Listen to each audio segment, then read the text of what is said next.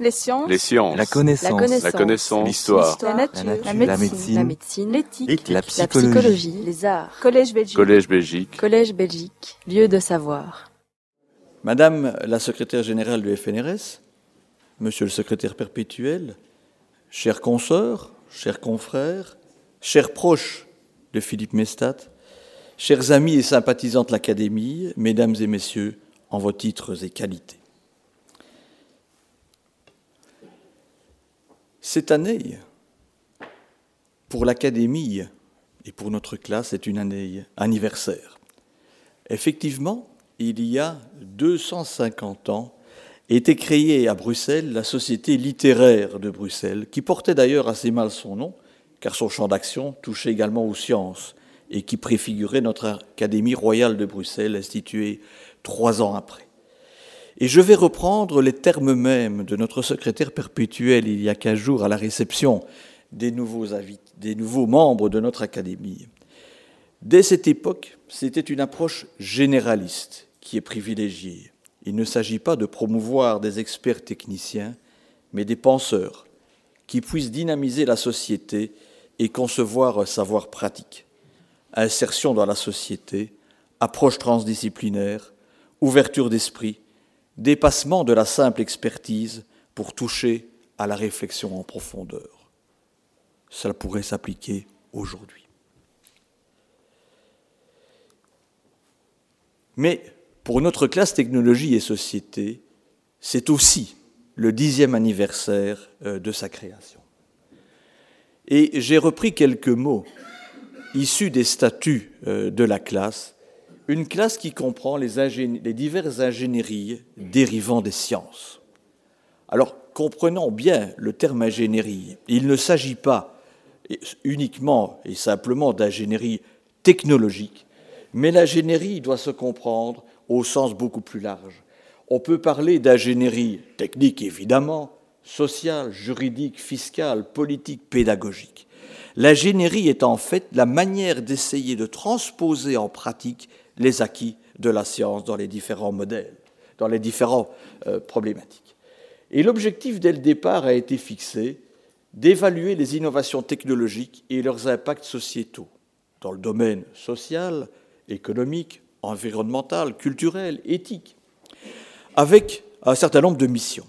Mais ce qui est certainement à relever, c'est la volonté initiale et très importante de travailler dans une approche multidisciplinaire. En effet, seule la moitié de nos membres sont ingénieurs issus du monde académique ou industriel, mais l'autre moitié euh, est constituée de, de, personnalités issues de différents mondes qui ont quand même quelque part des rapports avec l'évolution technologique, avec l'entreprise. Donc des juristes, des économistes, des médecins et des personnes euh, ethnologues, etc., qui peuvent apporter un regard nouveau, différent et un regard croisé dont nous avons vraiment bien besoin. Et les missions, elles sont claires. Offrir des avis indépendants sur les problèmes importants et sur les choix, sur le choix des stratégies à adopter, informer et formuler des recommandations au pouvoir public, dans le domaine évidemment de la recherche, de l'innovation de la formation, etc. Et, ce qui est très important aussi, informer et conscientiser le grand public à ces problématiques. Et donc vous voyez combien cette classe vise aussi à renouer avec le rôle d'origine de l'Académie, actrice de l'évolution et du progrès de la société. Alors je peux dire que depuis les dix ans, notre classe s'est révélée, évidemment je parle pour ma chapelle, c'est un vrai succès. Je dois relever le rôle majeur d'Hervé Asca, notre précédent secrétaire perpétuel qui a créé la classe, classe dont la barre a été mise initialement extrêmement haut grâce à l'impulsion initiale de nos membres Philippe de Waut et Jacques Reis. Et je vais me permettre de citer Philippe de Waut lors de la première séance publique de la classe, et je pense qu'il y a énormément de choses euh, qui sont sous-jacentes à cette phrase. Si l'on veut rester une société d'innovation, de créativité et de progrès, il faut s'efforcer de rétablir la voie de la raison et l'autorité du monde intellectuel dans la décision politique et l'information de l'opinion publique. Et grâce à l'action dynamique des directeurs successifs, la classe a continué sur sa lancée grâce à des séances passionnantes au cœur des problématiques actuelles, qui a suscité évidemment l'intérêt de nos membres, qui a déclenché évidemment leur assiduité, membres, comme je l'ai dit, issus de différents horizons, ce qui nous donne chaque fois des discussions et des échanges particulièrement intéressants. Ce qui a débouché finalement entre les membres de la classe euh, euh, sur un esprit de convivialité, de respect mutuel, et je dirais même bien souvent d'amitié. Et je pense que nous avons pu aussi apporter une contribution significative au renouveau et à la notoriété de l'Académie. Académie confrontée à notre époque à une responsabilité que je n'hésiterai pas à qualifier d'historique. Dans un monde en plein bouleversement, confronté à des problèmes majeurs à différents niveaux, environnemental, défis climatiques et de biodiversité, social, économique, démographique, de gouvernance, de sécurité, etc., dans un monde où le développement durable reste malheureusement un vœu pieux. Depuis plus de 30 ans qu'est sorti le rapport Brundtland définissant la notion même de développement durable, presque 30 ans après la première conférence des Nations Unies euh, sur le développement durable à Rio, on peut dire que actuellement nous sommes toujours sur une trajectoire de développement non durable. Dans un monde en plein bouleversement où l'évolution des technologies est plus rapide que nos capacités à nous y adapter, créant ainsi un sentiment de fuite en avant et de perte de contrôle générateur d'angoisse et de réaction de rejet. Vous comprenez bien que notre classe technologie et société est confrontée à un fameux défi. Et aujourd'hui, j'ai donc souhaité vous parler d'un sujet, peut-être qui va paraître peut-être un peu ardu à certains, mais qui est au cœur même, me semble-t-il, des responsabilités de notre classe puisque je vais vous parler d'innovation et d'investissement responsable. Alors, il faut d'abord définir de quoi nous parlons. Et vous savez combien euh, le fait d'utiliser euh, des choses, ou en tout cas de ne pas bien nommer les choses, peut créer énormément de confusion. Et donc je vais essayer d'éviter euh, cette confusion. Pour moi, l'innovation est avant tout un processus d'adaptation au changement de l'environnement nouvelles technologies émergentes, nouveaux marchés, nouveaux concurrents, nouveaux défis euh, sociétaux, nouveaux contextes économiques. Mais simultanément, si l'innovation est un moyen de s'adapter, c'est simultanément un accélérateur de changement. Donc on est dans une spirale finalement euh, qui a tendance à s'accélérer. Alors je voudrais insister sur un point qui me paraît majeur, même si je ne l'aborderai plus du tout par la suite. L'innovation n'est pas simplement technologique elle doit être aussi sociétale, conceptuelle, organisationnelle, administrative. On parle même aussi euh, d'innovation frugale. Je n'aurai pas le temps euh, d'aborder ces différents types d'innovation. Et il faut quand même aussi reconnaître que souvent, des innovations, je dirais par exemple administratives euh, ou, autres, sont, je dirais, permises grâce à l'innovation technologique. Pour prendre un exemple simpliste, TaxonWeb en Belgique dans le temps, on recevait des tas de papiers qu'on devait rentrer. Maintenant, de plus en plus, je dirais la majorité des Belges rentrent leurs déclarations grâce à Internet et grâce à Taxon Web. Bon, c'est une, une innovation, je dirais, de type administratif. Alors, il faut aussi se méfier des mots qui sont souvent confondus avec le terme d'innovation. L'innovation, ce n'est pas la créativité. La créativité, c'est très important, c'est une tournure d'esprit nécessaire en innovation, mais comme dans bien d'autres domaines, évidemment. l'innovation, ce n'est pas une découverte, alors comme celle d'un phénomène naturel inconnu. Alors je vais vous prendre de nouveau un exemple un peu trivial, mais l'électricité statique apparemment était déjà connue des anciens Grecs. Ça relevait vraisemblablement d'un phénomène un peu magique. Ok? C'était, ils avaient découvert l'électricité statique sans savoir qu'on l'appellerait comme ça par la suite. Une invention, c'est une nouvelle manière de réaliser quelque chose. Et c'est souvent avec une invention qu'on peut prendre un brevet.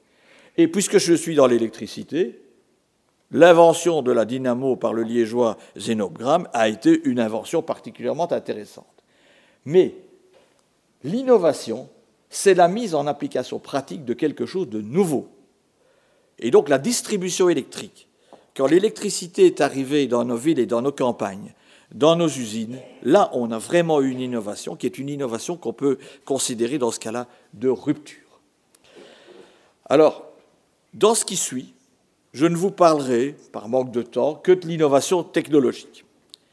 Mais pensez que l'innovation technologique va nous permettre à elle seule de relever les défis auxquels notre monde est confronté est une illusion.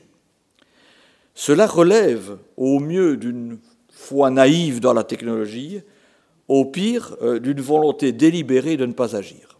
Cependant, évidemment, l'innovation technologique sera un élément majeur pour les actions qu'il nous faudra mener. J'ai quand même essayé de trouver une définition officielle de l'innovation et je crois que ça vaut la peine de parcourir ensemble. Et cette définition que je considère comme officielle est issue du manuel d'Oslo qui est sorti par l'OCDE et j'ai pris la dernière révision qui date euh, de 2018. Une innovation est un produit ou un procédé nouveau ou amélioré ou une combinaison produit-procédé qui diffèrent significativement des produits ou procédés d'une entité, par exemple d'une entreprise, et qui étaient rendus disponibles aux utilisateurs potentiels, dans le cas d'un produit, ou mis en œuvre par l'entité, dans le cas d'un procédé. Il en découle quelque chose d'extrêmement important et, qui parfois peut paraître dérangeant dans les milieux académiques, c'est que le lien entre recherche et innovation n'est ni automatique ni direct on peut faire de l'innovation technologique sans recherche. Ça peut paraître étonnant, mais il suffit d'être un copieur intelligent, d'aller voir ce que font d'autres et de le ramener chez soi dans son entreprise. Il suffit d'acheter un brevet en Corée, euh, au Japon ou n'importe où ailleurs, et on peut l'implanter. Par contre, ce qui est très important de se rendre compte, c'est que la recherche est le terreau de l'innovation.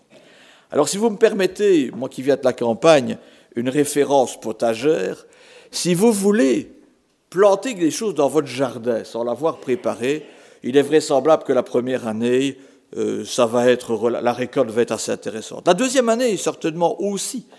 Mais si vous n'amendez pas le terrain, si vous n'importez pas du terreau, à un moment donné, ça ne donnera plus rien. Et donc, c'est finalement la complémentarité qu'il y a entre la recherche et l'innovation qu'il faut bien comprendre tout en distinguant les deux processus.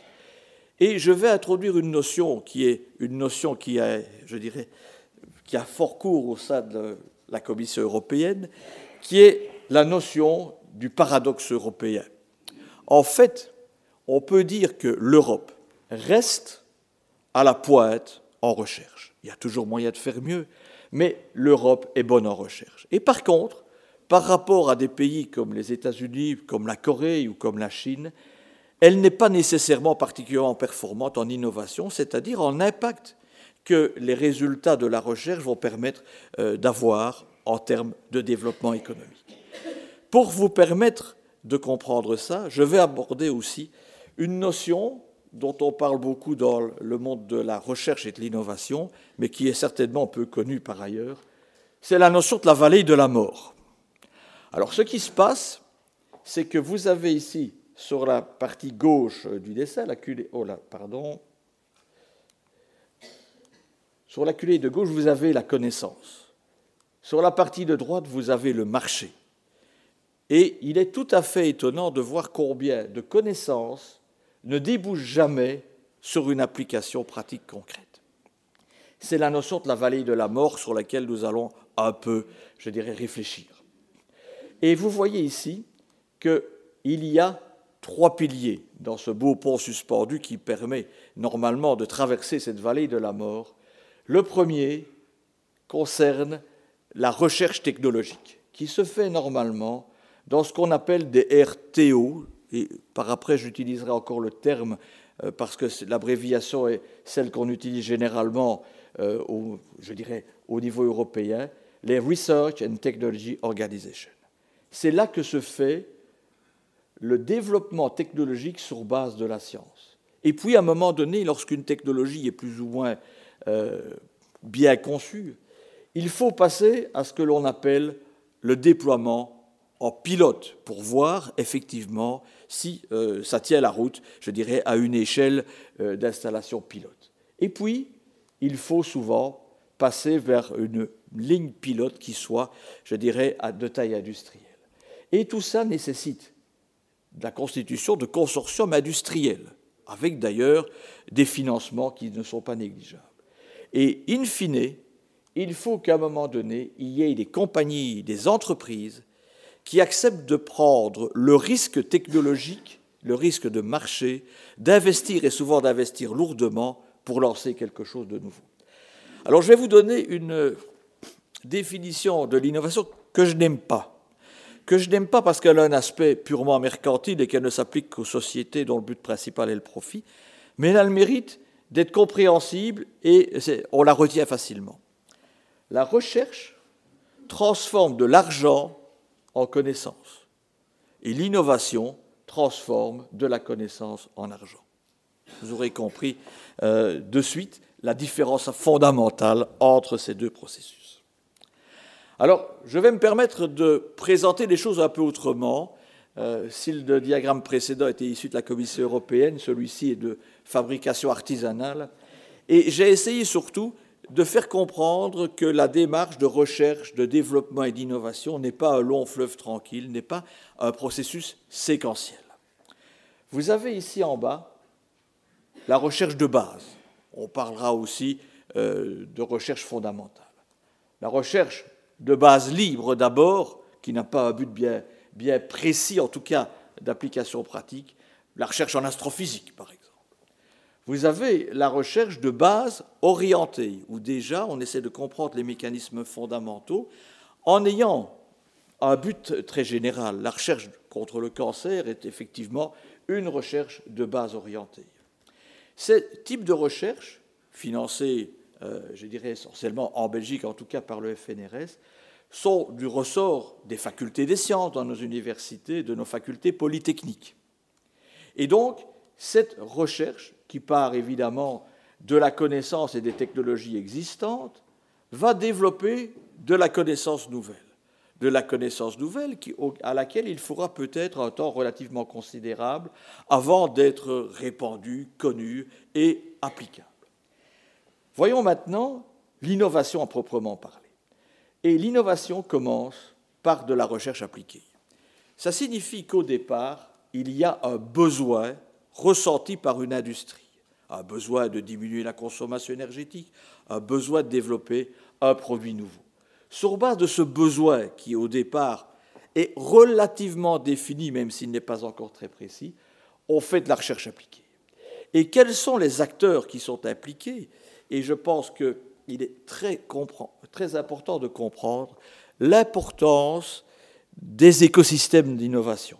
Parce que les écosystèmes d'innovation vont rassembler les entreprises, évidemment, acteurs majeurs, les petites, les moyennes et les grandes, les centres de recherche technologique, les RTO, les recherches universitaires, forcément. Mais nous avons besoin aussi comme c'est le cas en Wallonie, où la situation est relativement correcte, de pôles de compétitivité, de clusters d'entreprises, de financeurs aussi. Et vous allez voir combien c'est important à un moment donné, et du soutien des pouvoirs publics. Alors si je vous ai dit il y a un moment que la situation, par exemple en Wallonie, par rapport à d'autres régions n'est pas trop mauvaise, il faut le reconnaître, nous avons quand même une faiblesse que je n'hésiterai pas à qualifier de majeure, c'est la faiblesse de nos centres de recherche. Nous en avons 19, avec des effectifs qui, en comparaison de ce qui se passe ailleurs, sont relativement insuffisants. La plupart de ces centres de recherche sont souvent ignorés, en dessous d'une taille critique, et ayant souffrant d'un manque de proximité pour la plupart d'entre eux avec les universités.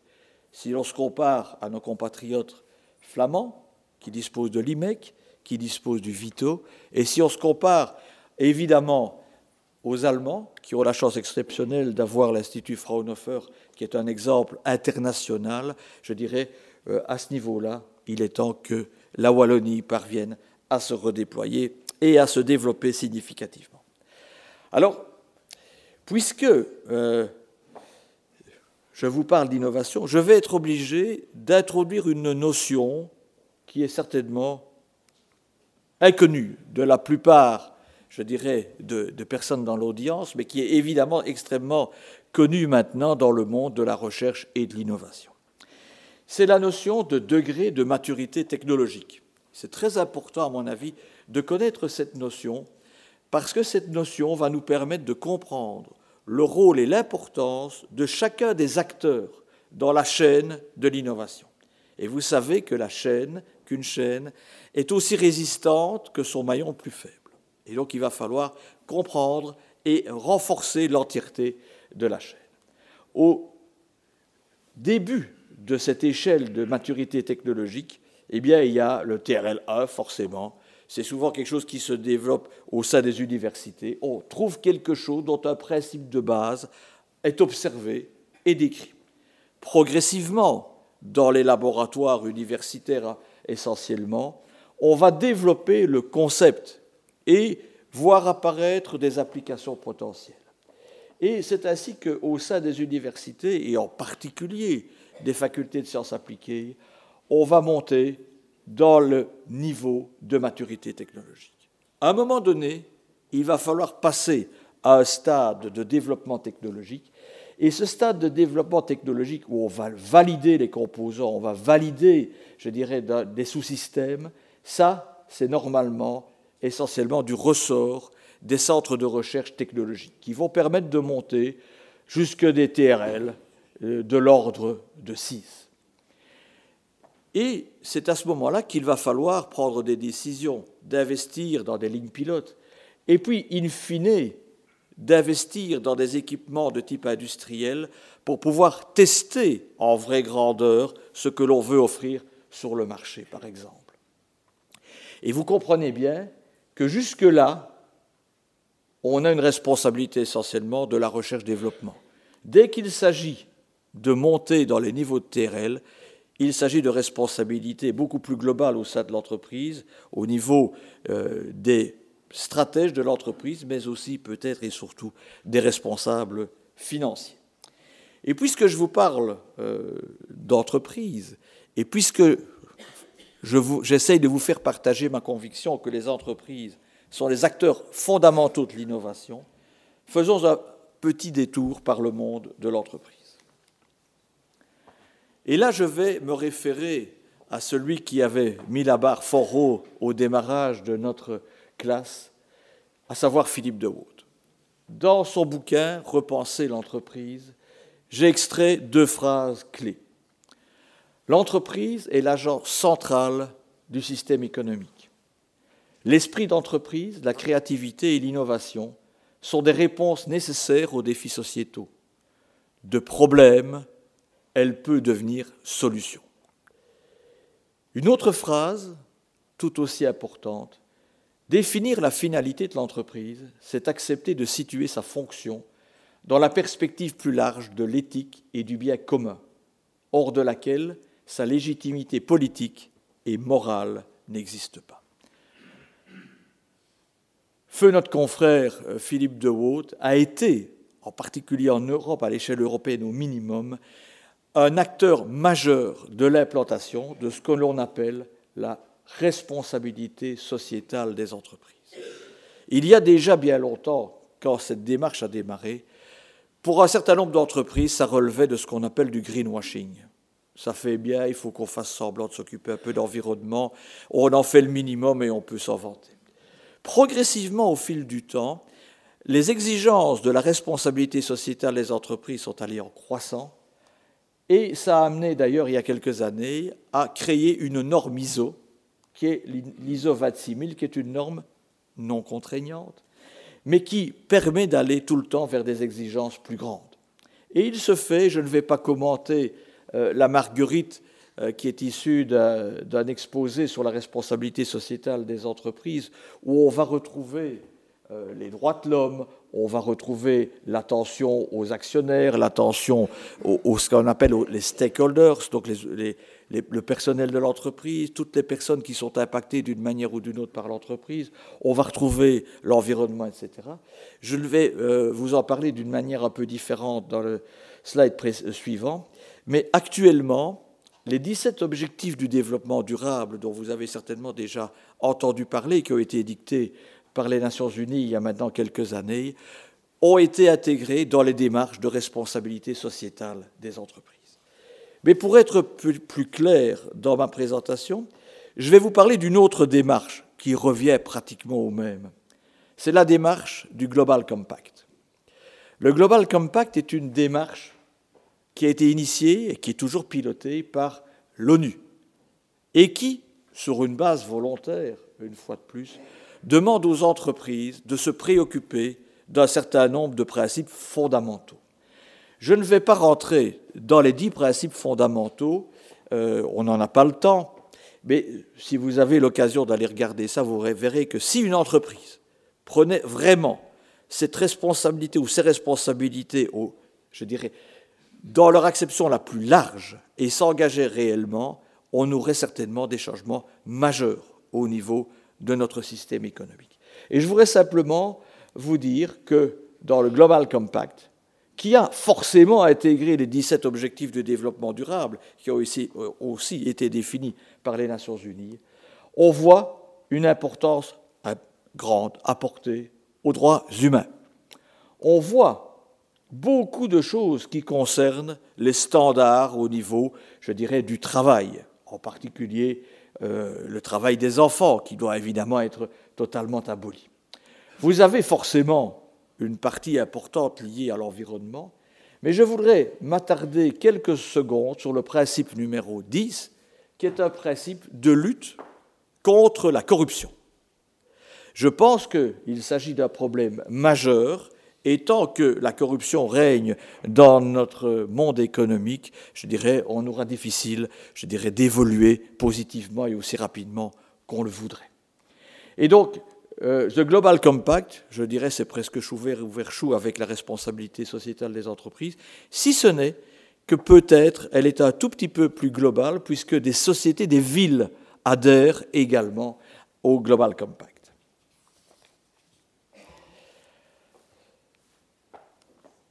Revenons maintenant à nos moutons, euh, c'est-à-dire à l'innovation. Et sur ce schéma, je n'ai plus repris que le processus d'innovation et vous verrez que j'y ai introduit euh, deux choses. J'y ai introduit les niveaux de TRL.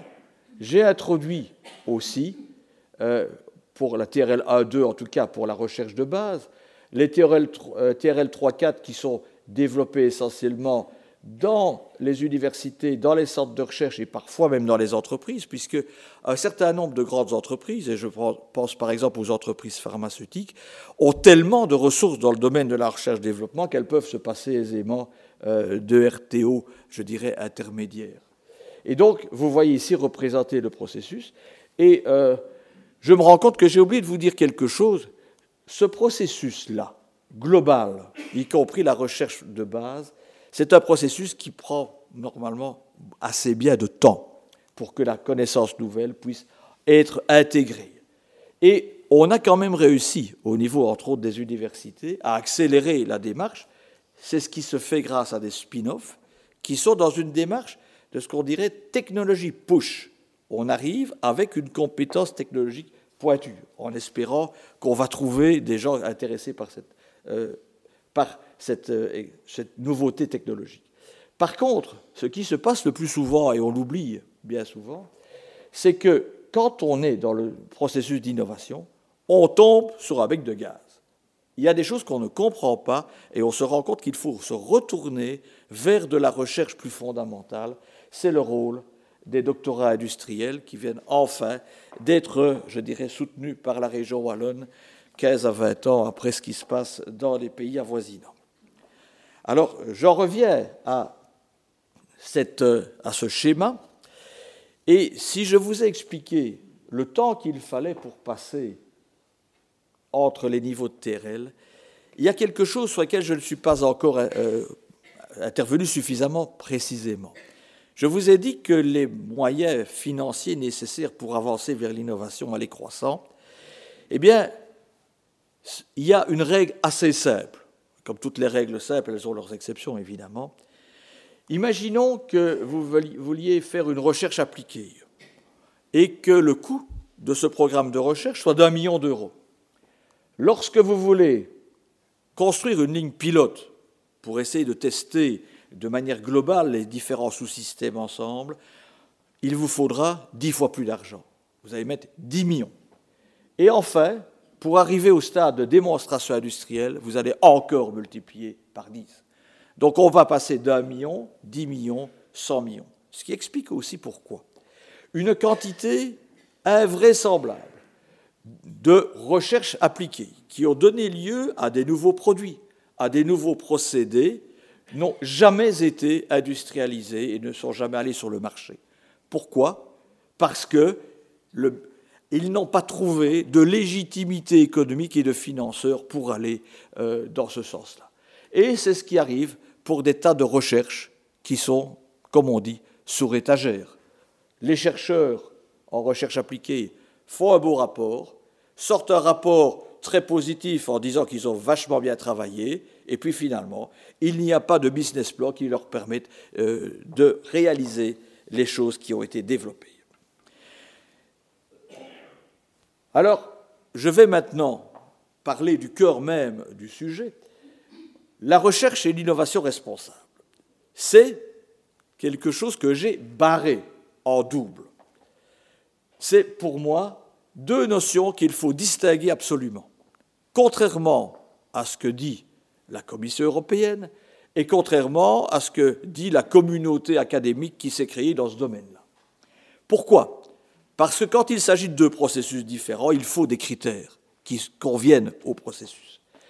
La recherche responsable est quelque chose de très important. Mais quand on va parler de recherche responsable, un maître mot, c'est l'intégrité. Intégrité à tous les stades de la recherche, méthode, reporting, évaluation, reproductibilité, qui est certainement un point essentiel, gratification des chercheurs. La Commission européenne, quant à elle, a travaillé sur le sujet en partant d'abord, évidemment, de la recherche plus ou moins de base qu'elle fondait dans les, euh, qu'elle subventionnait dans les programmes, je dirais, anciens, et a sorti un certain nombre de critères éthiques, co-construction, open access, égalité des genres dans la recherche, responsabilité dans l'éducation. C'est effectivement des critères tout à fait pertinents. Mais pour le monde de l'entreprise, si les critères d'éthique et de co-construction, je dirais, peuvent se concevoir de manière assez évidente, les autres ne sont pas nécessairement particulièrement adaptés au phénomène, au processus d'innovation. Et je vais tenter une définition très simple, mais je crois qu'il vaut mieux parfois être simple que trop compliqué. Une innovation peut être considérée comme responsable si et seulement si elle est réalisée en appliquant les meilleures pratiques de la responsabilité sociétale des entreprises, et j'insiste tout au long de son processus, et si elle contribue au développement durable. Et vous allez comprendre aussi immédiatement que l'innovation responsable ne peut pas euh, se concevoir sans un investissement socialement responsable. Alors, je ne suis pas un financier, et alors les financiers dans la salle m'excuseront, mais j'ai essayé d'un peu comprendre ce qui se passe au niveau de l'investissement responsable, l'investissement durable.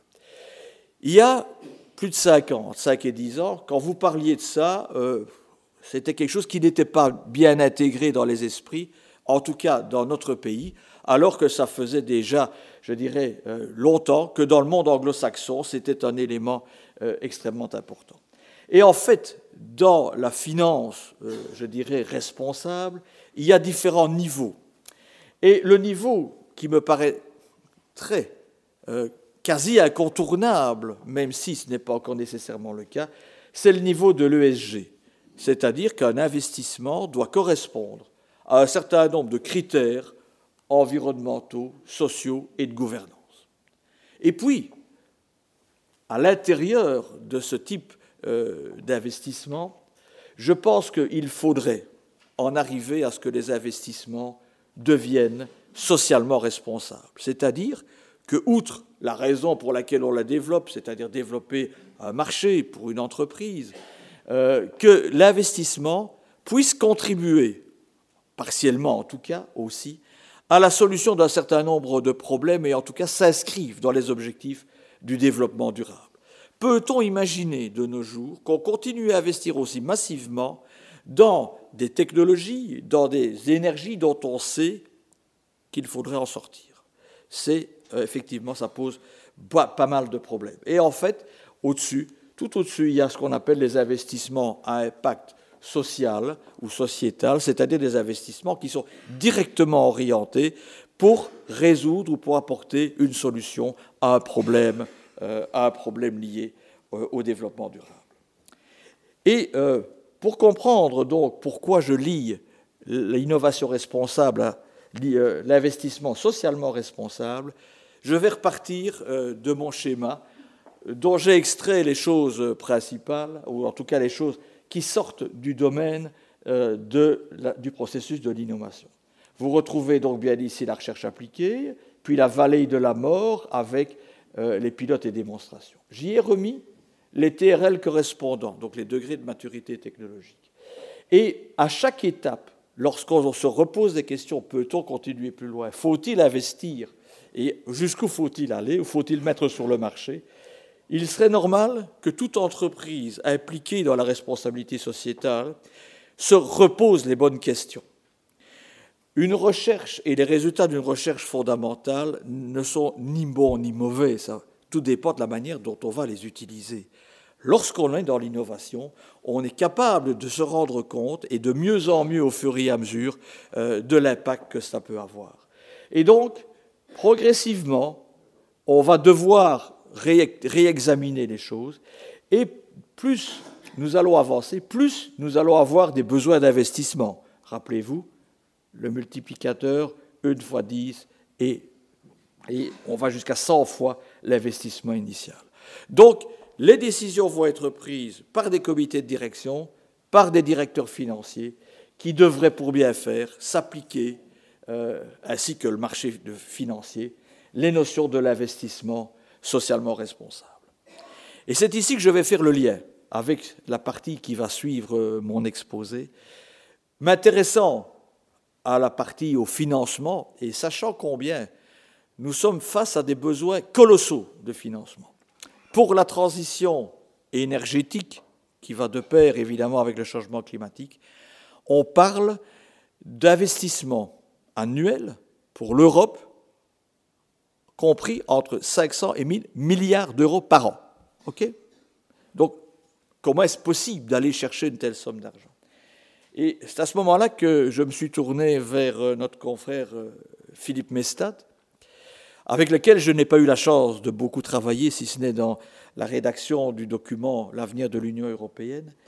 Et je lui ai posé des questions, lui qui était évidemment l'ancien président de la Banque européenne d'investissement. Et nous avons eu un échange d'emails dans lequel il m'a expliqué des choses de manière extrêmement didactique, comme il savait le faire. Et le dernier échange que nous avons eu, c'était le 7 novembre, soit un mois à peine hein, avant euh, son départ. J'ai trouvé que c'était extraordinaire, ça m'a vraiment marqué parce que c'est un exemple extraordinaire d'une volonté de partager ses connaissances jusqu'au bout. Mais en décembre 2017 est sorti aussi un ouvrage que je ne peux que vous recommander et qui s'appelle Pour éviter le chaos climatique et financier. Cet ouvrage a propagé l'idée de ce que l'on appelle le plan finance-climat. Alors, découvrant en janvier 2018 cet ouvrage, j'ai été extrêmement surpris de découvrir en fin de livre une contribution de Philippe, dont il s'avère qu'il a été un des penseurs de ce plan, dont on a beaucoup parlé avant les élections européennes et qui a inspiré, en partie en tout cas, euh, le programme de la nouvelle euh, Commission européenne. Et pour terminer, je voudrais simplement tenter de faire passer quelques messages. Un premier message d'urgence de la situation. Le développement durable, nous n'y sommes pas encore. Et tout ce qui a été fait, c'était systématiquement trop peu et trop tard. Et la priorité des priorités, à mon point de vue en tout cas, celle des règlements climatiques, qui amènent et qui exigent une transition énergétique. L'entreprise, l'entreprise est le facteur essentiel du développement durable. Sans les entreprises, on n'arrivera jamais à atteindre les objectifs. La responsabilité sociétale, c'est ce dans quoi toutes les entreprises devraient s'engager, avec des normes, avec des standards qui sont des moyens de faire progresser les choses. L'innovation responsable, c'est à inclure d'urgence dans les règles et les exigences de la responsabilité sociétale des entreprises, parce que ce n'est pas encore le cas. Et enfin, l'investissement socialement responsable, qui est pour moi une évidence incontournable, encore trop souvent ignorée. Je vous remercie pour votre bonne attention.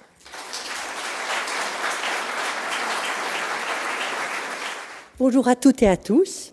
Bienvenue, bienvenue à cette euh, académie que nous aimons tant. Monsieur le secrétaire perpétuel, monsieur le directeur de la classe, chers consoeurs, chers confrères, mesdames, messieurs, chers amis et chers amis. Nous avons choisi de rendre hommage à Philippe Mechtat sur le thème de l'engagement. Un des plus beaux textes que j'ai lus sur l'engagement est celui de Jean Ladrière, qui, je pense, a été membre de la classe des lettres et des sciences morales et politiques. Et je le cite La conduite d'engagement, écrit-il, est un type d'attitude qui consiste à assumer activement une situation, un état de choses, une entreprise, une action en cours. Elle s'oppose aux attitudes de retrait, d'indifférence, de non-participation elle doit bien entendu se traduire par des actes. Mais en tant que conduite, elle ne s'identifie à aucun acte particulier. Elle est plutôt un style d'existence, une façon de se rapporter aux événements, aux autres et à soi-même. Voilà le sens de l'engagement qui pour nous est vraiment aujourd'hui essentiel. Notre académie, grâce à tous ceux qui l'ont porté et incarné, qui continuent de le faire avec un talent et une compétence magnifique, c'est un lieu unique, nous le savons, de savoir, un savoir libre et critique. Mais l'académie est aussi une fenêtre ouverte sur le monde et sur la société. Un monde à la fois unique et, et confus, un monde complexe et riche, porteur autant de promesses que de menaces. Nous en sommes tous individuellement et collectivement responsables et chacun doit tout simplement en prendre sa part. Et c'est ici que se situe l'engagement qui peut être le nôtre. J'avoue que nous ne voulons pas nous retrouver dans la position, dans le rôle de la chouette de Minerve, qui entreprend son envol qu'au crépuscule et qui ne commence à comprendre les choses qu'au moment où le pire s'est déjà produit. Les différents lieux où Philippe Mechtat a joué un rôle majeur de décision et d'influence sont aujourd'hui encore au cœur du débat, au cœur des combats, des combats qui nous concernent tous et qui ne peuvent nous laisser indifférents. L'Europe, pourquoi?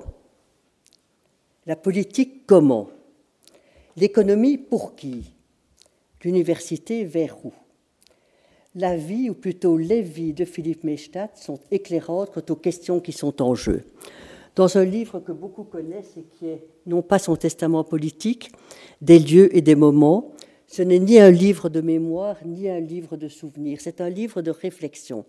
Un livre de réflexion belle, juste, simple sur ce qui a été la décision, le thème de la décision politique. Alors Philippe Mechtat nous donne une clé de lecture de ce livre et de toute sa vie, j'ai envie de dire. Lorsqu'il écrit qu'il rejoint cette idée de Kierkegaard, et je la cite, la vie doit être vécue en regardant vers l'avenir, mais elle ne peut être comprise qu'en se retournant vers le passé. Alors à tout seigneur, tout honneur. À tout seigneur, tout honneur, l'engagement de Philippe Mechtat sur la scène européenne. Sur la scène européenne où il a joué un rôle clé. J'avoue que je suis heureuse de donner la parole à Étienne d'Avignon, qui à lui seul est un peu toute l'Europe que nous aimons. Alors Étienne, tu as la parole. Merci Françoise de ce que tu viens de dire, il est évident qu'on ne peut parler de Philippe Mestat qu'au présent. Parler de Philippe Mestat au passé, ça n'a pas de sens. Il a toujours été dans l'action et ce qu'il nous dit, c'est de continuer l'action. Ce n'est pas un, témoignage de ce qui a été fait, c'est un encouragement à ce qu'il reste à faire. Et si on regarde, parce qu'il faut toujours pour comprendre quelqu'un, connaître le, parcours qui a été le sien. et comment il est arrivé à être préoccupé par ces questions, passionné par celles-ci et convaincu de la nécessité de les promouvoir. Philippe Mestat commence à entrer dans tout ce qui seront les, idées qui, sont, qui vont marquer sa vie, c'est par ce qui était un cercle de réflexion important à l'époque qui s'appelait la relève. Et la relève a regroupé, après la guerre, euh, une série d'esprits multiples dans lesquels, euh, avant qu'on ne sache qu'il y avait la responsabilité sociale des entreprises, ils ont commencé à discuter de questions dont on a commencé à imaginer leur importance que bien plus tard. Et en ce qui le concerne, ça tourne autour de la démocratie chrétienne et la relation entre la démocratie chrétienne et la social-démocratie, un débat toujours ouvert aujourd'hui par rapport euh, à ces nécessités éthiques. Euh, il va aussi euh, connaître la vie tout de suite parce que son père va être chômeur pendant une période significative, ce qui veut dire que dans le, milieu familial, l'adversité est au premier niveau et pas au niveau de l'intellect ou de la réflexion. Euh, il finira quand même pour aller à, l'université, avoir de très beaux diplômes. Et dans la vie politique dans laquelle il va entrer, assez curieusement parce que, euh, euh, mais sûrement Philippe Busquin en parlera, je veux dire, il y avait cette notion dans le pays de Charleroi de l'intérêt global des pays, des partis progressistes. Donc la différence entre le mouvement ouvrier chrétien et le Parti socialiste était faible, euh, mais quand même très différent. Et donc il va entrer très jeune au gouvernement, et une de ses premières fonctions va être d'être secrétaire d'État à la politique scientifique. Et ça va être la première rencontre de Philippe avec les institutions européennes, puisqu'il va venir siéger au moment où euh, l'Europe est en train d'inventer euh, son approche de la recherche de manière générale. En effet, avant ça, il y a un peu d'argent qui est redistribué aux États, mais pas de plan, et surtout, un défaut majeur, c'est que ce ne sont pas des plans pluriannuels.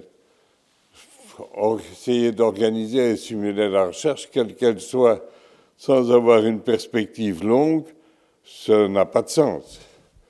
Et donc, euh, découvrant ça avec l'aide de beaucoup de personnes qui m'ont aidé, dont Philippe de Haute, je propose aux États qui sont complètement réticents cette approche multidisciplinaire euh, dans laquelle euh, c'est nous qui décidons où va aller l'argent et pas eux qui décident ce qu'ils font avec notre argent, ce qui veut quand même dire que ça change assez bien. Philippe Mestat va être d'un grand secours avec euh, une précision de pensée et une obstination absolue exprimée avec peu de mots et avec beaucoup de douceur. Mais euh, quand Philippe voulait quelque chose, je peux vous dire qu'on le savait. Quand il ne voulait rien, on le savait aussi. Et souvent, il était perplexe sur ce qui allait se passer, ce qui faisait dire qu'il était secret, il était aussi secret. Et cette fibre européenne n'a fait que se développer et l'a amené à faire de manière permanente cette synthèse difficile entre les besoins objectifs de la situation et les répercussions des mesures sur la société. Qu'est-ce que je veux dire? Je veux dire, il a vite compris que si on ne restructurait pas la sidérurgie, elle serait morte. Je l'avais compris pour les charbonnages, mais enfin, dans le pays de Charleroi, c'est les deux, la sidérurgie et les charbonnages. Donc d'un côté, il comprend qu'il faut le faire, et d'un autre côté, il constate aussi, par cause du fait qu'on le fait trop tard, quelles sont les conséquences pour les personnes, quelles sont les conséquences sociales. Et il a toujours accepté d'assumer et d'expliquer ce qui étaient les conséquences de ce qui était indispensable, tout en les rendant tolérables. Et tout au long de sa carrière européenne, vous allez retrouver ça, puisque vous allez le retrouver au moment où la Belgique doit faire les efforts nécessaires pour pouvoir entrer dans l'euro, ce qui implique un effort de restructuration des finances publiques dirigé par euh, Jean-Luc Dehaene. Et donc, tout au long de sa carrière politique, il va être confronté avec la nécessité de combiner ces deux éléments dans lesquels il croit profondément, et je dois dire d'y arriver. Puis, euh, comme euh, pour un certain nombre de personnes, la politique intérieure, il n'aimait pas trop. Les blessures nées de la confrontation entre les partis francophones et les partis flamands sur la restructuration de la sidérurgie, qui ont été parmi les, débats les plus pénibles au gouvernement, pas un franc pour la sidérurgie wallonne, sauf s'il y a compensation à due concurrence. Et donc, au niveau psychologique, pour un homme intègre comme Philippe Monstad, ça a été une blessure qu'il a conservée tout au long de son activité. Il en parle d'ailleurs dans un de ses livres. Et ayant fait un petit détour par la présidence de son parti, il euh, n'est plus que député et il n'est plus ministre. Et à ce moment-là, la presse est pleine des fonctions qui vont lui être confiées et qui sont toutes internationales. Il va devenir le patron du FMI, il va être le premier président de la Banque européenne. Et pendant 18 mois, l'ensemble des postes qu'on lui promet s'ouvre et se ferme jusqu'au moment où il devient président de la Banque européenne d'investissement. Et ça va être un tournant pour la Banque européenne d'investissement. Je ne sais pas si Bruno en dira un mot, mais d'une banque assez classique, totalement dirigée par les ministres des Finances qui font ce que l'on a toujours fait, il en a fait un élément actif de la politique européenne. Je m'explique, jusqu'à ce moment-là, dans les bronco-programmes d'investissement, d'aide régionale et ainsi de suite, la Banque européenne ne jouait pas de rôle. Elle, jouait un, elle est devenue un facteur multiplicateur de ce qu'étaient les moyens européens, d'autant plus que l'Europe, comme vous le savez, est toujours dans cette situation tragique que son budget ne peut être qu'à 1,1% du produit intérieur brut, c'est-à-dire de ne pas avoir d'impact sur euh, la politique économique tout court. Donc, Philippe et l'Europe, au début extrêmement tôt, parce qu'il y est mêlé dans sa première fonction ministérielle, et je crois que nous sommes un grand nombre ici à nous rappeler que Philippe s'en est occupé jusque littéralement la veille de son décès.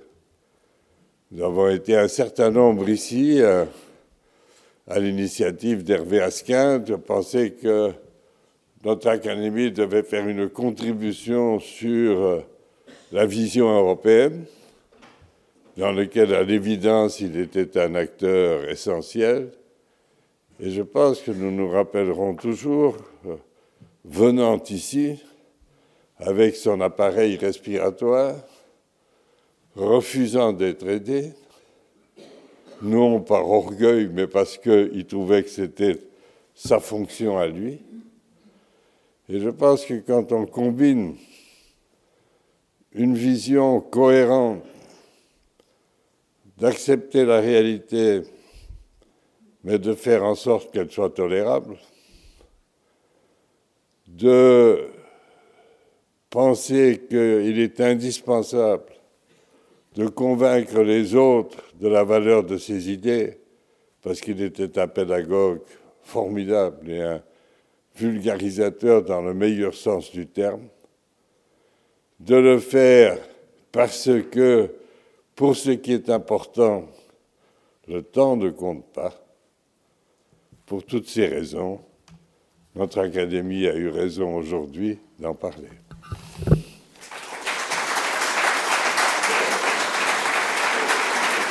Merci beaucoup, Séville. Merci beaucoup pour ce, témoignage à la fois solide et plus personnel. Et c'est vrai que ce dernier moment où nous l'avons vu ici à l'Académie, c'était dans ces discussions sur l'ouvrage L'avenir de l'Europe. L'avenir de l'Europe, la réaction au plan Juncker. Et j'espère que cet ouvrage va se trouver à votre disposition à la sortie, parce que c'est un moment où effectivement toutes les classes de l'Académie se sont réunies pour penser euh, l'Europe et pour discuter, pour voir quel pouvait être l'avenir de l'Europe sur toutes les sphères à la fois, la scène juridique, la scène politique, la scène culturelle. Et ça a été vraiment un moment, je trouve, vraiment de discussion et, de dialogue au sein de l'Académie très important. Alors voilà, l'engagement politique de Philippe Mechtat maintenant. L'engagement politique dans le monde politique, il lui a fait parcourir, tout le monde le sait, toutes les étapes, hein, comme secrétaire d'État, plusieurs fois ministre, ministre d'État. Eh bien, nous avons donné la parole ici, je ne vais pas dire à un adversaire politique, parce que je trouve que ce n'est pas en ce sens qu'il faut parler, mais plutôt à un concurrent ou voilà, quelqu'un qui était d'un autre parti, mais qui a aussi été son compagnon de route, qui a été son compagnon de route, mais qui ce matin est sur la route de la soie. Alors c'est Philippe Busquin, c'est Philippe Busquin qui nous parle de la Chine. Mais alors je voudrais vraiment remercier euh, Colin Pivin et Nevzat Mohamed de la cellule audiovisuelle de l'Académie qui ont fait un travail magnifique. Nous nous sommes vus ici il y a quelques semaines. On a parlé librement. Philippe a parlé, Philippe a évoqué, je dirais, tout ce qu'il voulait dire euh, par rapport euh, à, Philippe Mechtat. Il ne voulait surtout pas manquer cette, euh, matinée. Et donc voilà, vous l'avez de la route de la soie. Avec Philippe, nous avons eu plus de 40 ans de vie politique parallèle à partir de l'arrondissement de Charleroi euh, comme d'abord député, ministre, président de parti, et nous avons terminé au niveau européen, lui comme président de la Banque européenne d'investissement et moi comme commissaire européen à la recherche. À Charleroi, euh, nous étions bien entendu concurrents, mais néanmoins amis, ce qui n'est peut-être pas si fréquent que cela en politique. Et cette amitié s'est renforcée ces dernières années par euh, de participation des projets communs, comme la fondation Ceci n'est pas une crise, comme euh, l'ARES, dont il a été le président, à l'Académie aussi. Et donc, euh, nous avions des amis communs et nous nous sommes retrouvés beaucoup plus encore que pendant les périodes des compétitions politiques. Nous avons été élus la même année, en 1977.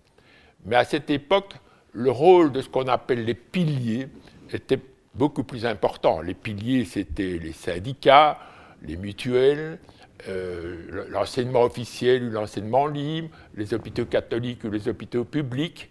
Et Philippe était un peu, disons, était impliqué dans ce qu'on appelait le pôle chrétien et moi dans le pôle socialiste. Mais nous avons toujours veillé à jeter des ponts entre ces pôles. Par exemple, au niveau économique, dans la situation très difficile de Charleroi, avec la crise de la sidérurgie, des verreries, et la nécessité d'une reconversion, euh, nous participions ensemble avec euh, les dirigeants syndicaux et patronaux à ce qu'on appelait le comité d'action économique de Charleroi. Pour l'enseignement, nous étions conscients qu'il fallait essayer d'avoir des équipements les plus modernes pour s'adapter à l'aéronautique, par exemple. Et donc, nous avons soutenu des équipements communs pour les aumôniers du travail et l'université du travail. Quand j'étais ministre des Affaires sociales et de la Santé, Philippe euh, et moi, nous rencontrions euh, des médecins de différentes sensibilités, car nous avons toujours été très attentifs à être proches du terrain.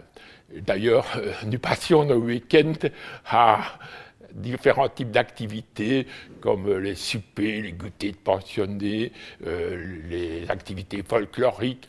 Et nous nous croisions, nous disions bonjour, mais nous avions une saine émulation entre nous. Et nous nous retrouvions d'ailleurs parfois au Sporting de Charleroi, où il venait avec son plus jeune fils. Je crois qu'il a joué un rôle essentiel comme ministre des Finances de la Belgique, particulièrement après Maastricht, le sommet de Maastricht, où il a été actif. Il a été aussi à la base du fait que la Belgique, grâce au gouvernement de Anne Ruppot de l'époque, a pu remplir les critères lui permettant de participer à l'euro. Dans un de ses ouvrages que je vous recommande particulièrement, qui s'appelle Des lieux et des monuments, comment on décide en politique, j'ai relu d'ailleurs avec émotion euh, le passage sur le sommet européen de Dublin, où je peux m'imaginer le revoir avec sa manière d'être, son style, pour modestement intervenir au bon moment pour euh, chercher à trouver une solution dans une situation totalement bloquée. C'est ce qu'on appelait le compromis à la Belge.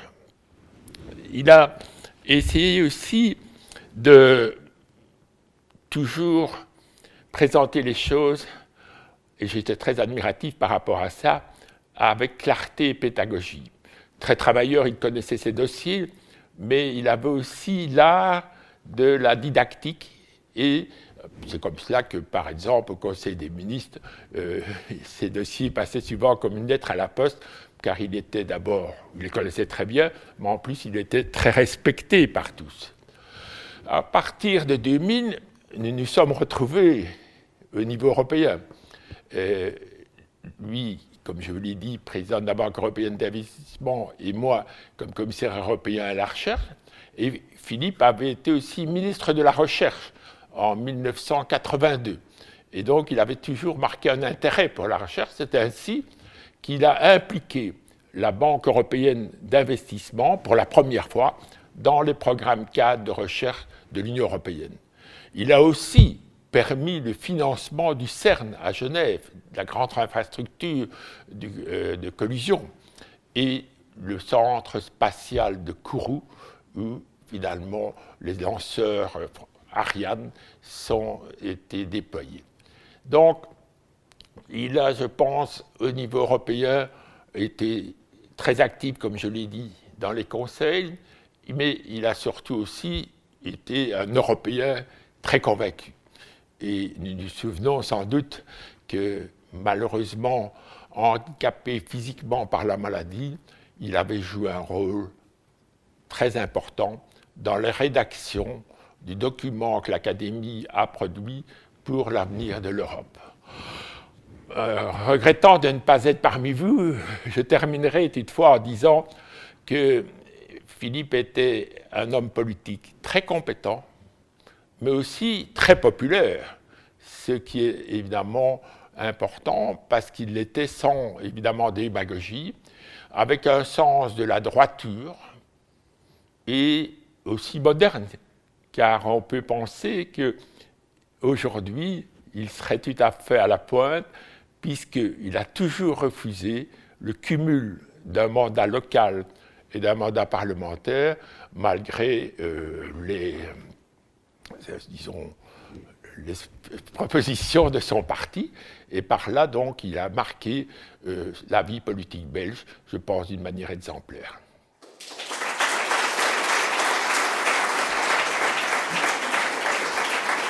Voilà, merci beaucoup. Des lieux et des monuments, c'est vrai, c'était un monument, disons-le. Donc le lapsus est magnifique, alors que c'est des lieux et des moments. Mais c'est vrai que Philippe est un monument. C'est un monument et voilà, on, s'incline devant le monument.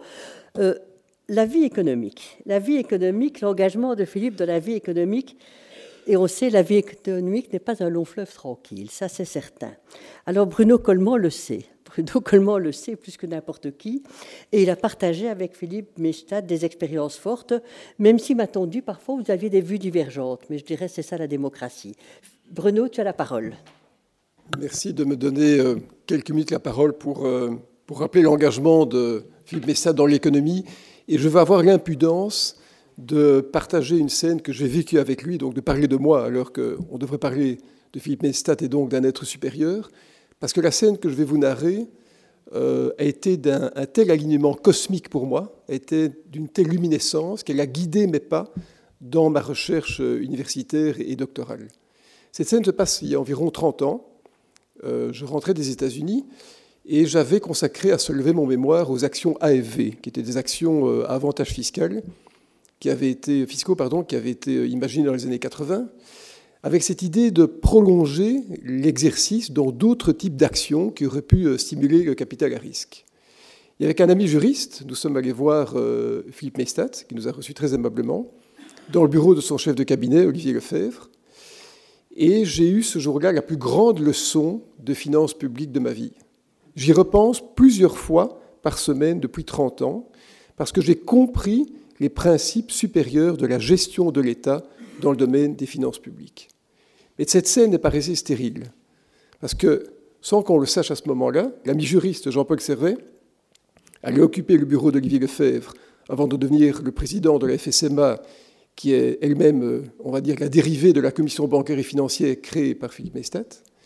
J'allais moi-même occuper ce bureau comme chef de cabinet de Dier Renders avant de succéder à Olivier Lefebvre comme président de la Bourse. Et donc cette scène a été en fait un, émerveillement de vies multiples, avec un croisement d'idées qui étaient euh, à l'époque euh, extraordinaires, mais dont on n'avait pas encore perçu toutes les, toutes les conséquences.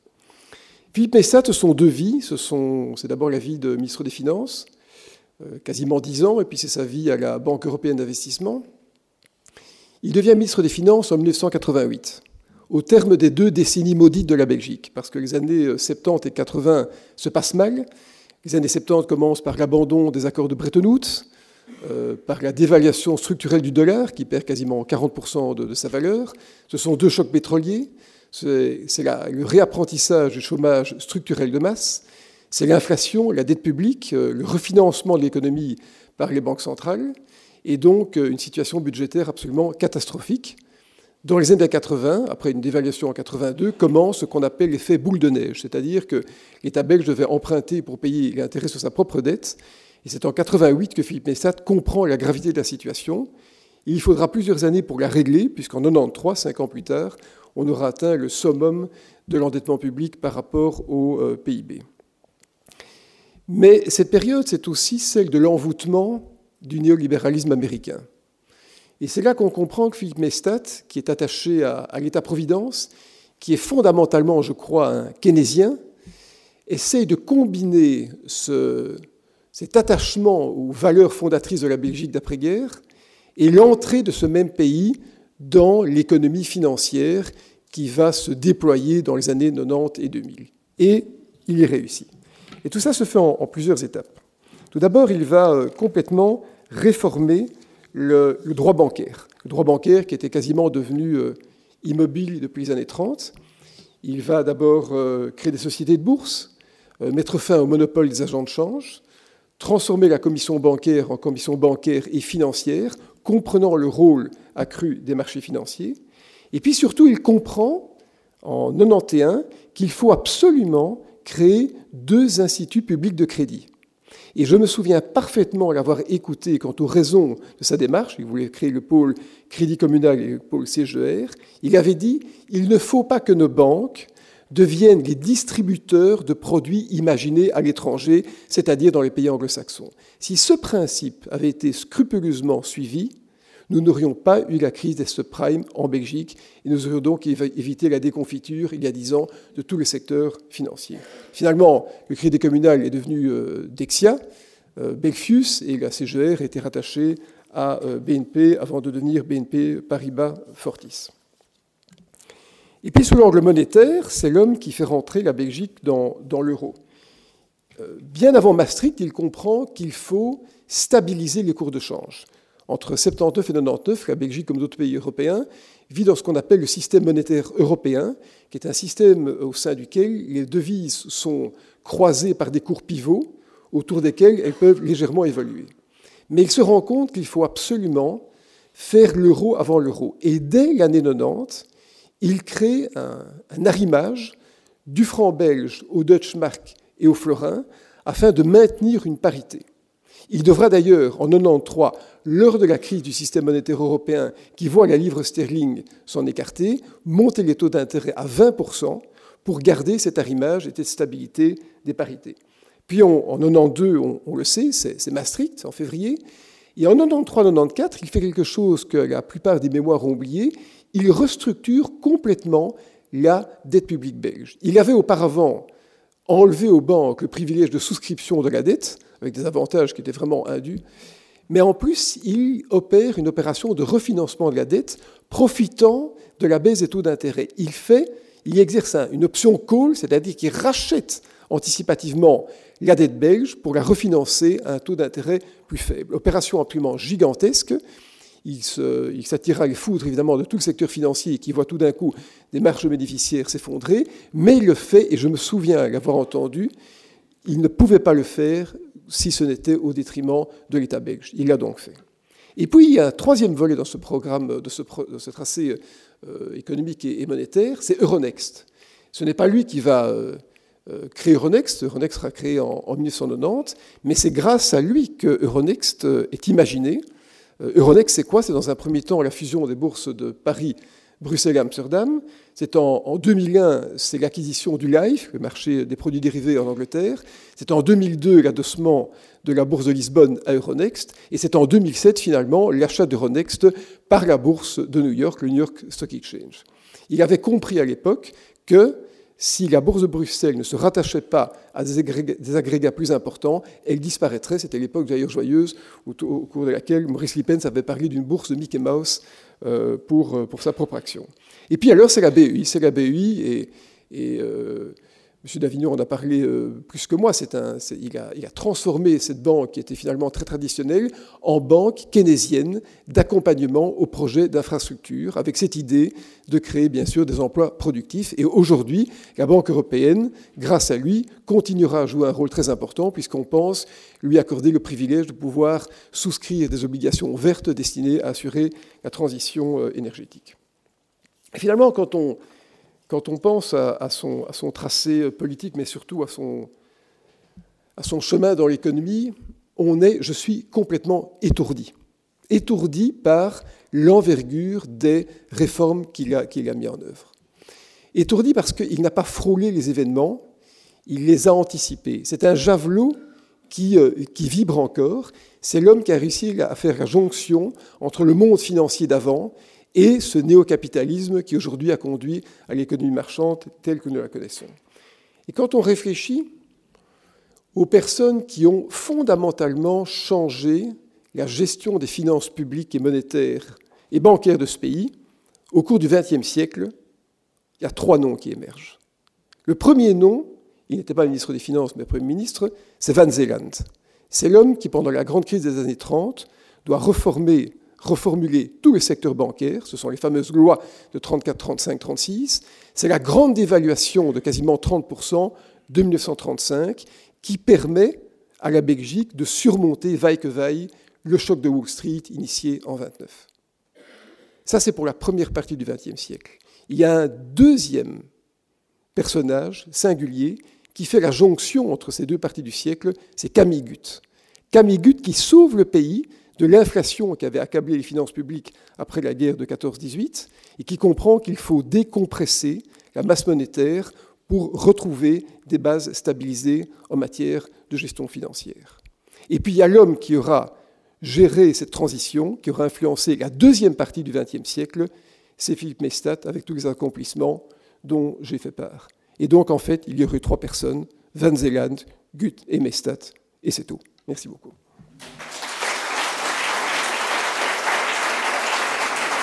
Merci beaucoup Bruno, merci bien. J'espère que la prochaine fois, ça sera une femme qui va transformer l'économie.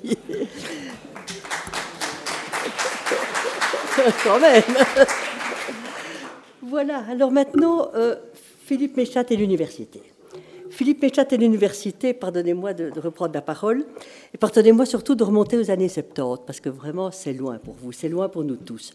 Mais parce que c'est là qu'effectivement euh, nous avons commencé notre vie universitaire, Philippe Méchat et moi-même, comme jeune assistant à la faculté de droit du CL.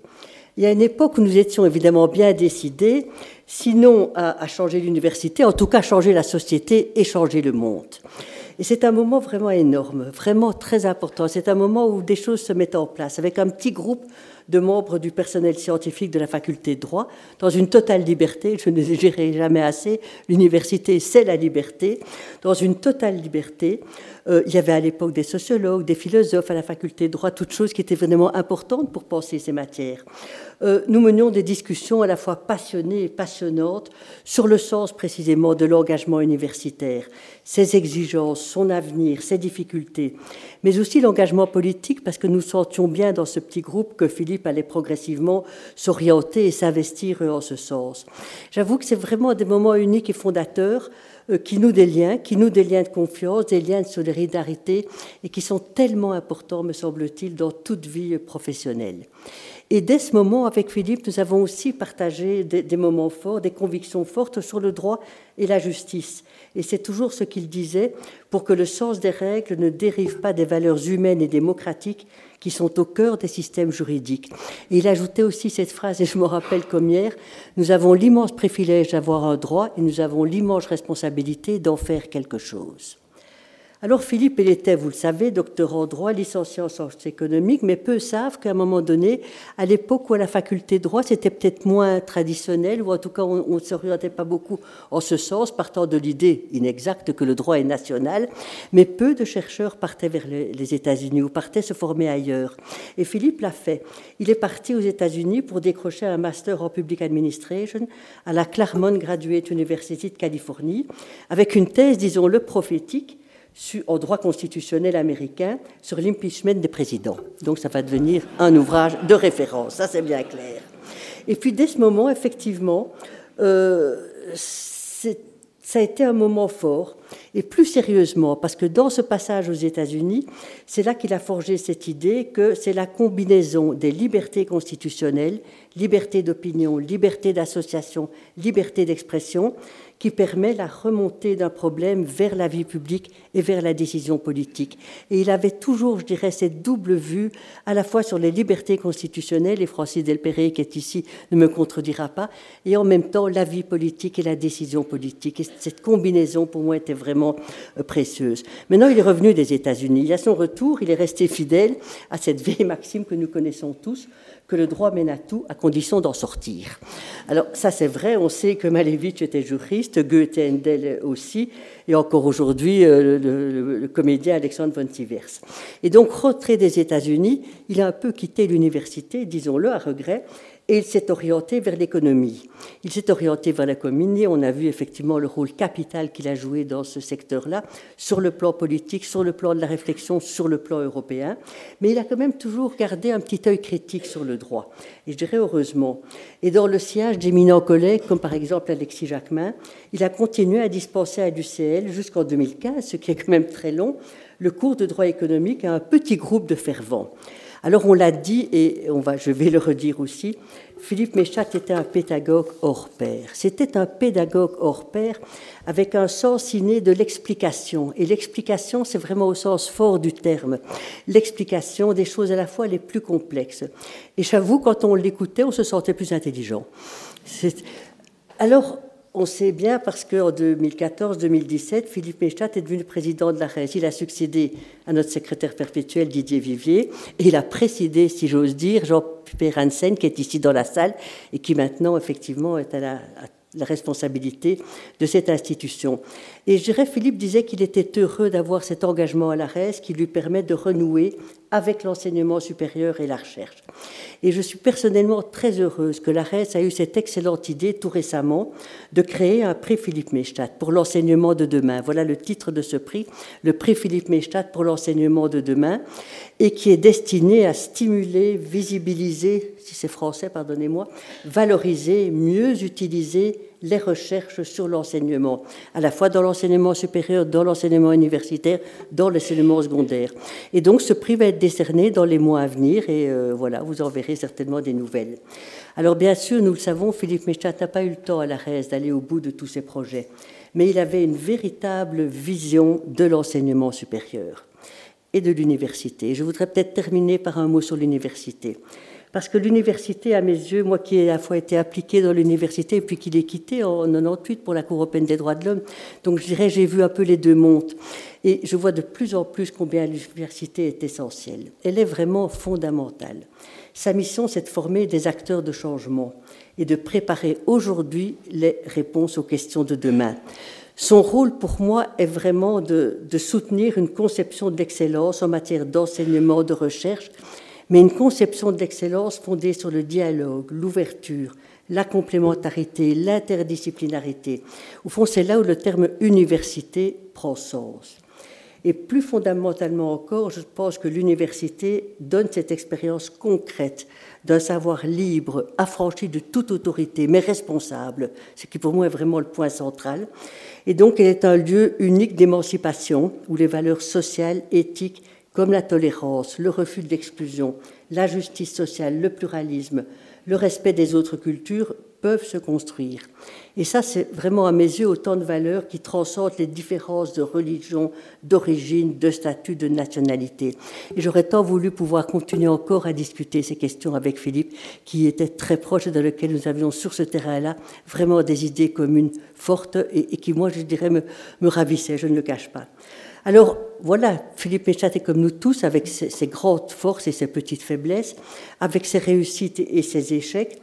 Il nous a aidés en définitive à construire une société plus juste où s'épanouissent la liberté, la démocratie, l'état de droit, les respects des droits humains.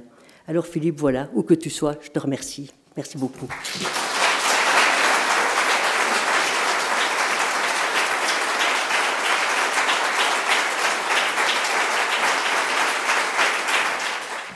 Bien, merci beaucoup. Merci beaucoup à, François Stulkens. Merci à Stevie Davignon, merci à Bruno Coleman pour cette euh, euh, évocation euh, polyphonique de notre confrère Philippe Mestat.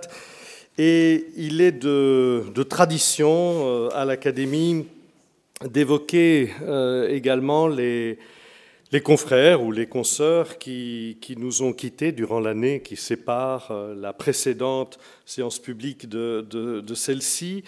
Et euh, cette année, nous avons euh, dû regretter le, départ de Michel Serres. Michel Serres, qui euh, est une personnalité bien connue, bien sûr, et, et pas seulement des milieux académiques, d'un très large public, il faut le dire. Michel Serres, qui était un philosophe, un historien, un historien des sciences, un spécialiste euh, d'épistémologie, qui avait été élu à l'Académie française en 1990 au fauteuil numéro 18, qui avait aussi été occupé par Edgar Faure, et euh, qui avait été élu membre associé de la classe technologie et société en 2011, et puis admis à l'éméritat en 2016. En fait, il avait été élève de l'école normale supérieure, l'ENS, rue d'Ulm, où il avait obtenu une agrégation en philosophie. D'ailleurs, il avait été reçu en 1955 deuxième ex aequo. Dans le système français, c'est particulièrement euh, important. Et il défendra une thèse en lettres sur, je cite, le système de Leibniz et ses modèles mathématiques. Ensuite, il sera nommé à l'Université de Paris 1, Panthéon-Sorbonne, pour y enseigner l'histoire des sciences, et il donnera aussi, ce qui n'est pas toujours euh, le cas pour des intellectuels français, il fera des cours aux États-Unis, à la Johns Hopkins University et également à l'Université de Stanford. Michel, Michel Serres, c'était aussi, et j'insisterai là-dessus, une illustration de l'esprit de notre académie. Ami personnel, bien sûr, de Philippe de Waut, qu'on a évoqué à plusieurs reprises aujourd'hui, mais aussi de Michel Foucault, il avait à cœur de veiller à la diffusion du savoir, en s'engageant en ce sens dans la vie publique. Et je voudrais rappeler qu'en 1994, il est nommé président du Conseil scientifique de la Cinquième, qui est la chaîne de télévision française de la connaissance du savoir et de l'emploi, qui est lancée par euh, Jean-Marie Cavada sur la décision du gouvernement euh, Balladur. Michel Serres, c'est aussi celui qui participera entre 2004 et 2018, pendant près de 15 ans, à une chronique sur France Info qui s'intitulait Le sens de l'info. Mais aussi les thèmes de recherche qu'il a abordés sont également des thèmes chers à notre Académie. Je vais en épingler trois. Tout d'abord, la problématique morale des progrès de la science et de ses effets. Et ce n'est sans doute pas un hasard s'il s'est intéressé à Leibniz. Leibniz qui était à la fois, un peu comme lui, mathématicien et philosophe, qui était aussi le premier président de l'Académie de Berlin. Ce n'est pas non plus un hasard s'il s'est intéressé à Lucrèce, et notamment à son euh, euh De Rerum Natura, hein, qui euh, manifestait la très grande culture classique de euh, Michel Serres. Un deuxième thème qui nous est proche, c'est celui du dépassement de l'industrie manufacturière par l'impact de la communication issue et transformée par les découvertes scientifiques. Et un troisième thème, c'est la question de ce qu'il appelait le contrat naturel, par évocation bien évidemment au contrat social de Rousseau, puisqu'il s'agit en fait de la question écologique que Michel Serres a abordée à travers la philosophie du droit. Il remarque en effet que tout ce qui n'est pas le genre humain est exclu de la Déclaration universelle des droits de l'homme de 1948, que connaît bien évidemment très bien Françoise, et il considère que la nature doit également devenir un sujet euh, de, de droit. Autrement dit, qu'il faut un contrat naturel. Il souligne que si les philosophes ont enseigné la finitude de l'homme et l'infinité du monde, il faut aujourd'hui constater, et je le cite, que dans son savoir, ses désirs, son histoire, l'homme est infini, alors que le monde est fini. C'est une posture théorique. Et en effet, en un raccourci un peu saisissant, il faut bien considérer qu'on compare des pommes et des poires. Mais ceci nous amène un dernier point d'intérêt de son œuvre pour notre Académie. Quand on lit Michel Serres, on est en effet frappé par son recours à un langage très métaphorique, poétique en fait. Et dans ses derniers essais, on est face à un mélange d'analyse et de récit, d'évocation. À ce titre, son petit essai que vous avez probablement lu, C'était mieux avant, paru en 2017, est assez révélateur. Révélateur parce qu'il y dresse des constats objectifs d'un progrès manifeste dans de multiples champs de l'activité sociale ou technique, la guerre, le statut, la condition féminine, le travail, euh, l'écologie, les idéologies, les maladies, l'hygiène et, et j'en passe. Mais bien vite, il opère une sorte de revirement méthodologique dans ce, dans ce petit essai et il fonde son raisonnement sur l'expérience humaine, la sienne en l'occurrence. Et il finit par se raconter dans ce petit essai. Il témoigne ainsi de l'importance de l'expérience personnelle dans l'approche du monde. Et j'aurais tendance à y voir personnellement, en tout cas, une forme de remise en question de ses premiers travaux, où il s'agissait d'appliquer des concepts mathématiques pour décrire les phénomènes sociaux ou historiques. Or, cette démarche lui avait valu de sérieuses critiques, et notamment dans un livre qui n'est pas tout à fait éloigné de l'Académie, c'était le livre de Socal et Jean Bricmont, de la classe des sciences, intitulé Imposture intellectuelle, dans lequel Michel Serres en avait pris pour son grade, oserais-je dire. Il se retrouvait ainsi, Michel Serres, au cœur d'un débat interne aussi à l'Académie qui pouvait opposer des membres de notre propre Académie. Or, c'est là aussi une richesse de notre Académie que de développer des débats fondamentaux au sens propre. Et je ne doute pas que celui que j'évoquais ait fait évoluer la réflexion de Michel Serres. Et nous aurions bien tort de nous priver de la richesse de la contradiction clairement affirmée, qui nous préserve du politiquement correct, le pire ennemi de la liberté.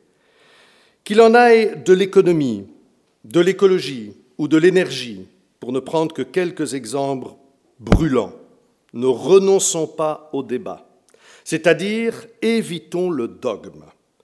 C'est sans doute le plus bel hommage que notre Académie puisse rendre à son illustre membre associé disparu le 1er juin de cette année.